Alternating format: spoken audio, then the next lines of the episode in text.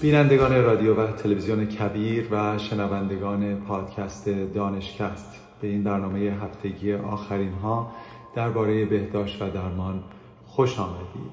امروز 18 آبان ماه 1401 برابر با 9 نوامبر 2022 هست. نظام الدین میساقی هستم و سپاسگزارم که مثل هر هفته سرفرازی میزبان این برنامه بودن رو به من می‌دید.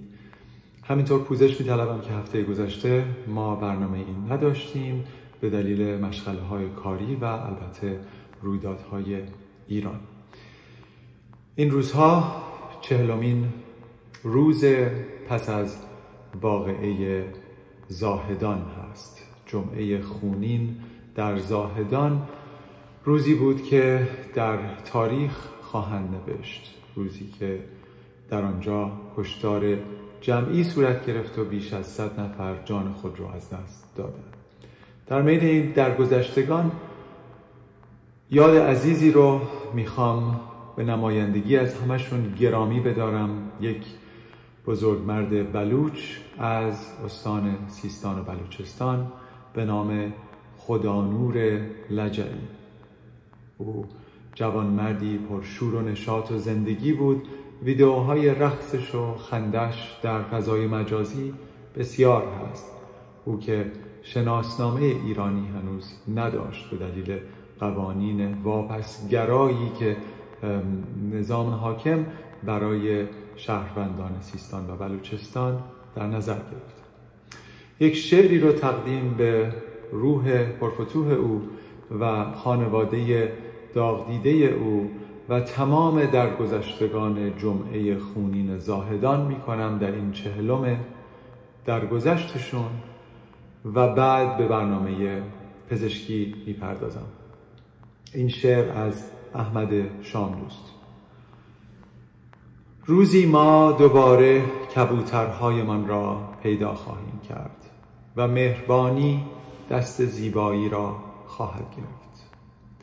روزی که کمترین سرود بوسه است و هر انسان برای هر انسان برادری است. روزی که دیگر درهای خانشان را نمی بندند قفل افسانه است و قلب برای زندگی بس است.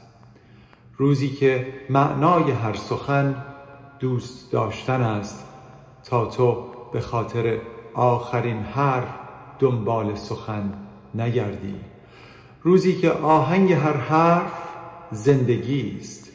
تا من به خاطر آخرین شعر رنج جستجوی قافیه نبرم روزی که هر لب ترانه است. تا کمترین سرود بوسه باشد. روزی که تو بیایی برای همیشه بیایی و مهربانی با زیبایی یکسان شود. روزی که ما دوباره برای کبوترهایمان دانه بریزیم و من آن روز را انتظار می کشم حتی روزی که دیگر نباشم.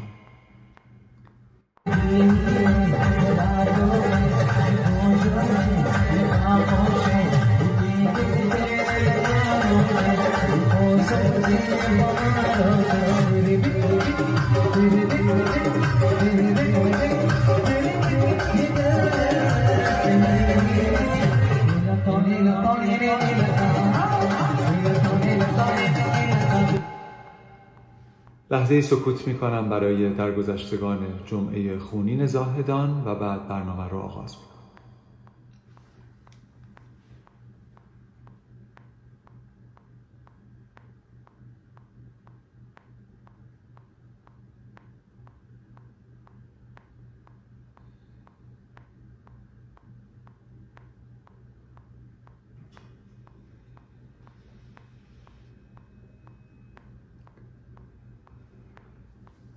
دوستان در هفته که گذشت سازمان جهانی بهداشت بیانیه ای رو در مورد زیر شاخه های اومیکرون به نام XBB و BQ1 صادر کرد.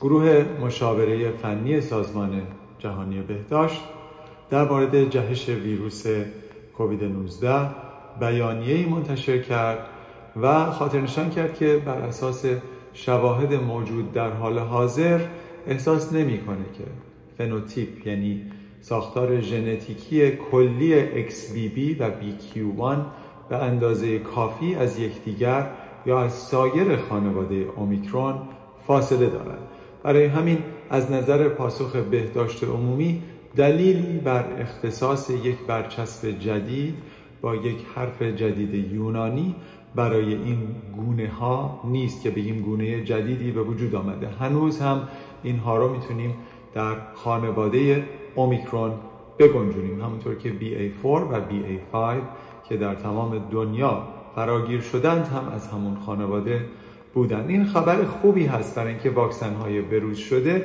الان تمام اومیکرون ها رو در بر می‌گیرن و اینها هم که از نظر ساختاری ژنتیکی دور نیستن رو هم احتمالا ایمنی خوبی براشون ایجاد خواهند کرد.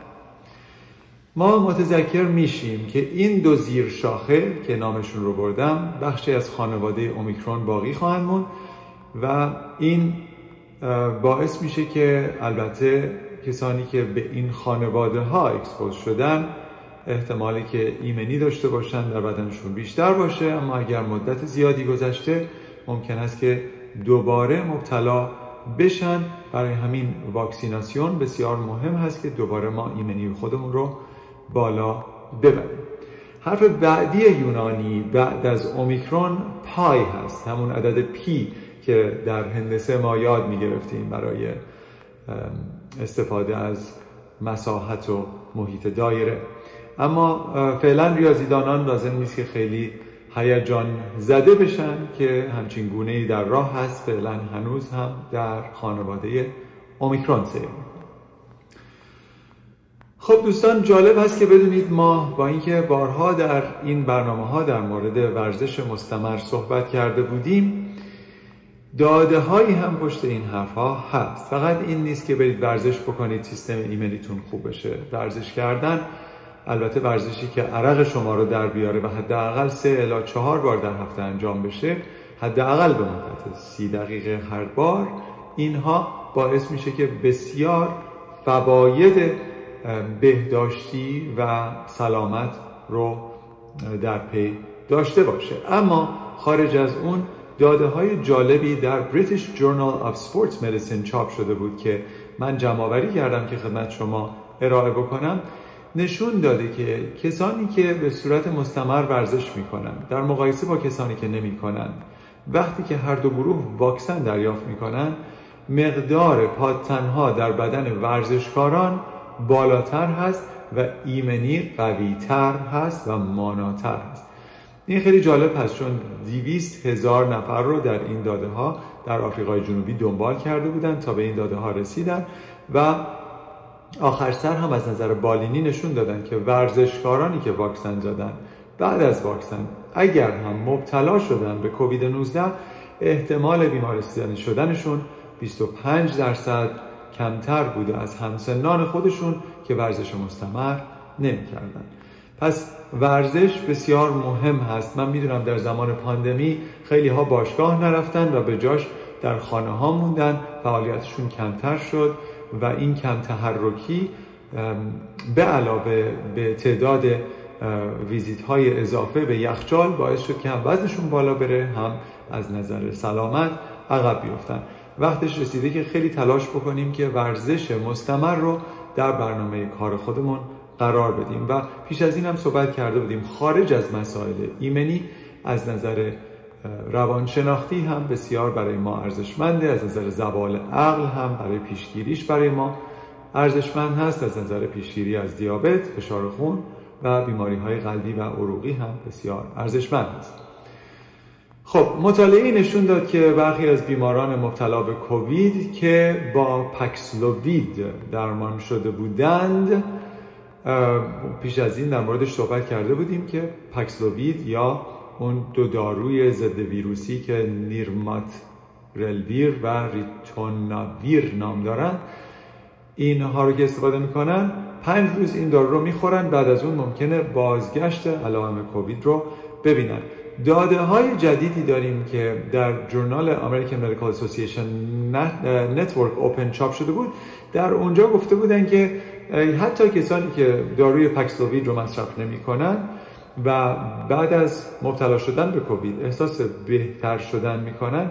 ممکن هست که بعد از چند روز احساس بهتر شدن دوباره بازگشت علائم کووید رو تجربه بکنن. پس همش مشکل دارو نیست. مشکل این هست که ویروس ها ممکن هست که حالت نوسان داشته باشن. از نظر فعالیتشون در بدن ما.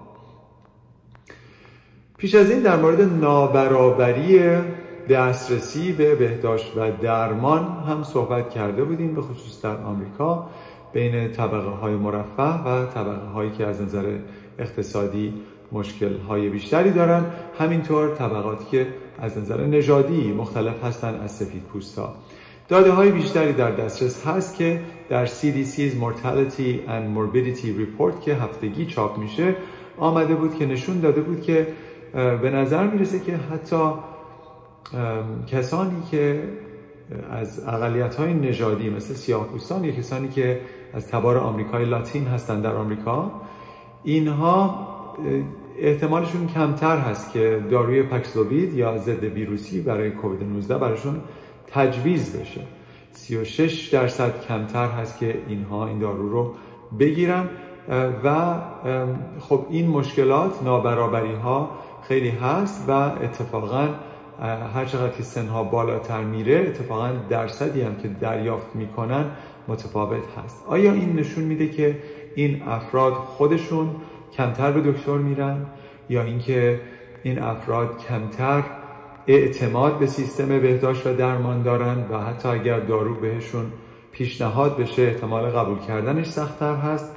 و یا اینکه دکترها ممکنه که یک جانبداری های نژادی زمینی دارن که به این دلیل به بعضی از بیماران احتمال اینکه این داروها رو پیشنهاد بکنن کمتر هست. اینها دانسته نیست. ولی چیزی که دانسته هست این هست که این گروه ها کمتر مورد تجویز این داروها قرار گرفتن و البته خب مخصوصا برای کسانی که بیماری های زمینی دارن و آسیب پذیرتر هستن این داروها می‌تونن خیلی مهم باشه. خبر دیگر در مورد کسانی هست که ما در انگلیسی بهشون میگیم نایت اول نایت اول یا واژه جغدان شب چون می‌دونید که جغد حیوانی است که در روزها میخوابه و معمولا شبها برای شکار بیدار میشه.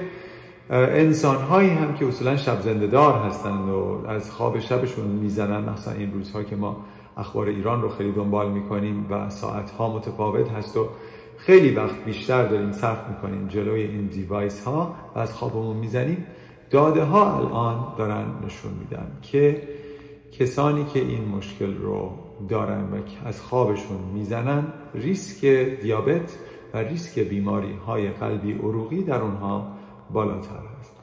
این داده هایی بود که از دانشگاه راتگرز در نیوجرسی به دست آمد و بسیار مهم هست که بدونید که چنین افرادی بیماری های مزمنی رو ممکنه تجربه بکنن. برای همین هر چقدر هم که در شرایط بحرانی قرار داریم شما سعی بکنید یک برنامه خاص و قابل پیش بینی برای بدنتون برای خواب انجام بدید طراحی بکنید و اون رو نگه دارید. تقریبا هیچ بزرگسالی کمتر از هفت ساعت نباید بخوابه در روز. این واقعا کم هست.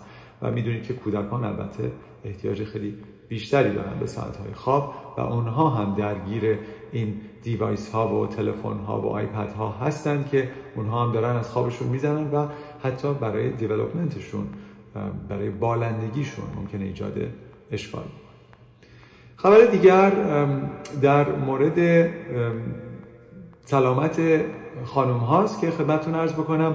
خانم هایی که پریودشون سیکل های قاعدگی نامنظم و طولانی دارن اینها افزایش خطر ابتلا به رویدادهای قلبی عروقی در آینده خواهند داشت.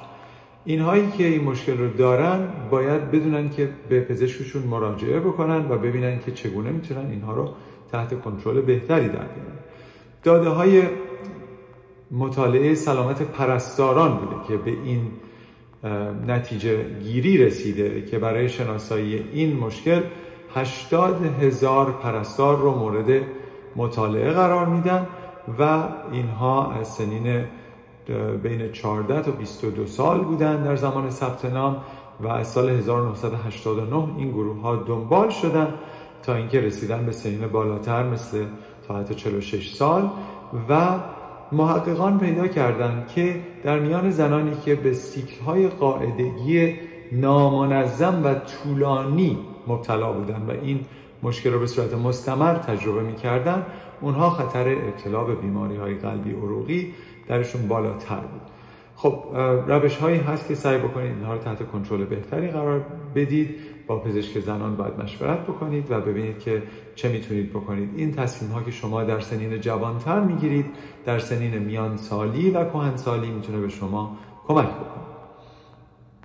همینطور چون در مورد زنان داریم صحبت می‌کنیم اجازه بدید این رو هم بگم که داده هایی بود که در Reproductive Medicine Scientific Congress and Expo ارائه شد که محققان میگن که زنان میان سال با سابقه ناباروری و یا بیفرزندی غیر ارادی. علائم افسردگی و استراب بیشتری دارند محققان گفتن که این به ویژه قبل از یائسگی و در افسردگی به ویژه قبل از یائسگی و استراب بعد از یائسگی در این گروه ها بیشتر دیده میشه. یعنی زنانی که یا خودشون تصمیم گرفتن به هر دلیلی که خواستن فرزندی نداشته باشن و یا کسانی که مشکل ناباروری داشتن هر دو گروه مشکل استراب و افسردگی درشون بالاتر است.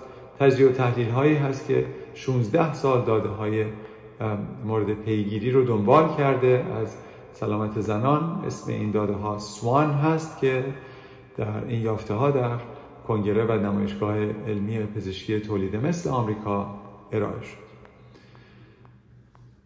همینطور یکی دیگه از مسائلی که در مورد کووید 19 خدمت شما ارائه بکنم این هست که یافته های مطالعه نشون دادن که عفونت پیشین کووید 19 مرتبط با اختلال عملکرد عروق کرونر هستند این رو که در واقع بهش میگن vasomotor dysfunction عروق ما عروق تمام بدن ما البته عروق قلبی هم از اونها مستثنا نیستن. اینها باید بتونن در شرایط مختلف برای اینکه جریان خون و اکسیژن رسانی رو کنترل بکنن مقداری یا باز بشن که بهش میگیم vasodilation یا خودشون رو کوچکتر بکنن که بهشون میگیم vasoconstriction یعنی اینکه قطر اینها تغییر باید پیدا بکنه بر اساس احتیاجات بدن ما. این داده ها نشون میده کسایی که پیش از این کووید 19 داشتن ممکنه با اختلال در این مشکل عملکرد عروق کرونر قلب مبتلا بشن. این مسئله در پرفیوژن استرس بیماران نشون داده شده که در بیش از 100 بیمار دنبال شده و به نظر می‌رسه که این یکی دیگه از علائم طولانی مدتی است که بیماران کووید ممکنه داشته باشند خبر آخر که خدمتون ارز می کنم در مورد کسانی هست که به طور مستمر قهوه می نوشند خبر خوب این هست که نوشیدن قهوه می‌تونه برای سلامت شما مفید باشه می‌تونه مرگ و میر رو کمتر بکنه می‌تونه پیشگیر باشه برای بیماری های قلبی و عروقی حتی مشکلات آریتمه در قلب و این داده ها در European Journal of Preventative Cardiology چاپ شده بود که خدمتون عرض می‌کنم و به نظر می‌رسه که حتی کسانی که قهوه بدون کافئین مصرف می‌کردن هم مقداری از این فواید بهرهمند شدن. تعداد بیمارانی که مورد بررسی قرار گرفتن تقریبا نیم میلیون نفر بودن و به حال نشون میده که مصرف طولانی مدت و مستمر قهوه نه تنها مشکل آفرین نیست بلکه ممکنه که برای سلامت شما خوب باشه. فقط یادتون باشه چون من در مورد خواب امروز صحبت کردم شما حتما عنایت بفرمایید که قهوه‌ای که دیر هنگام در روز خورده میشه ممکن است که برای شما ایجاد مشکل بکنه از نظر اختلال در خواب برای همین مصرف مستمر قهوه خودتون رو بیشتر به ساعتهای زودتر در روز اختصاص بدید. خب دوستان به پایان این برنامه هفتگی رسیدم. سپاسگزارم که با من همراه بودید. برای عزیزانی که برنامه ما را از طریق یوتیوب دنبال می‌کنن خواهش می‌کنم اونجا آبونه بشید. در کبیر تیوی یک واژه هست. اونجا ما رو پیدا بکنید دنبال بکنید. برای عزیزانی که فارسی زبان هستند و به آخرین اخبار پزشکی به فارسی دسترسی ندارن خواهش می‌کنم که این برنامه رو بفرستید که اونها هم ما رو دنبال بکنن و با ما همپا بشن. همینطور تشکر می‌کنم از کسانی که برای ما feedback میفرستن و کسانی که ما رو در پادکست دانشکست در سپاتیفای و یا Apple Podcast دنبال می‌کنن. دوستان عزیز سپاسگزارم از شما. برای همه شما آرزوی شادکامی و تندرستی دارم و برای ایران عزیزمون آرزوی آزادی. خوب و باشید.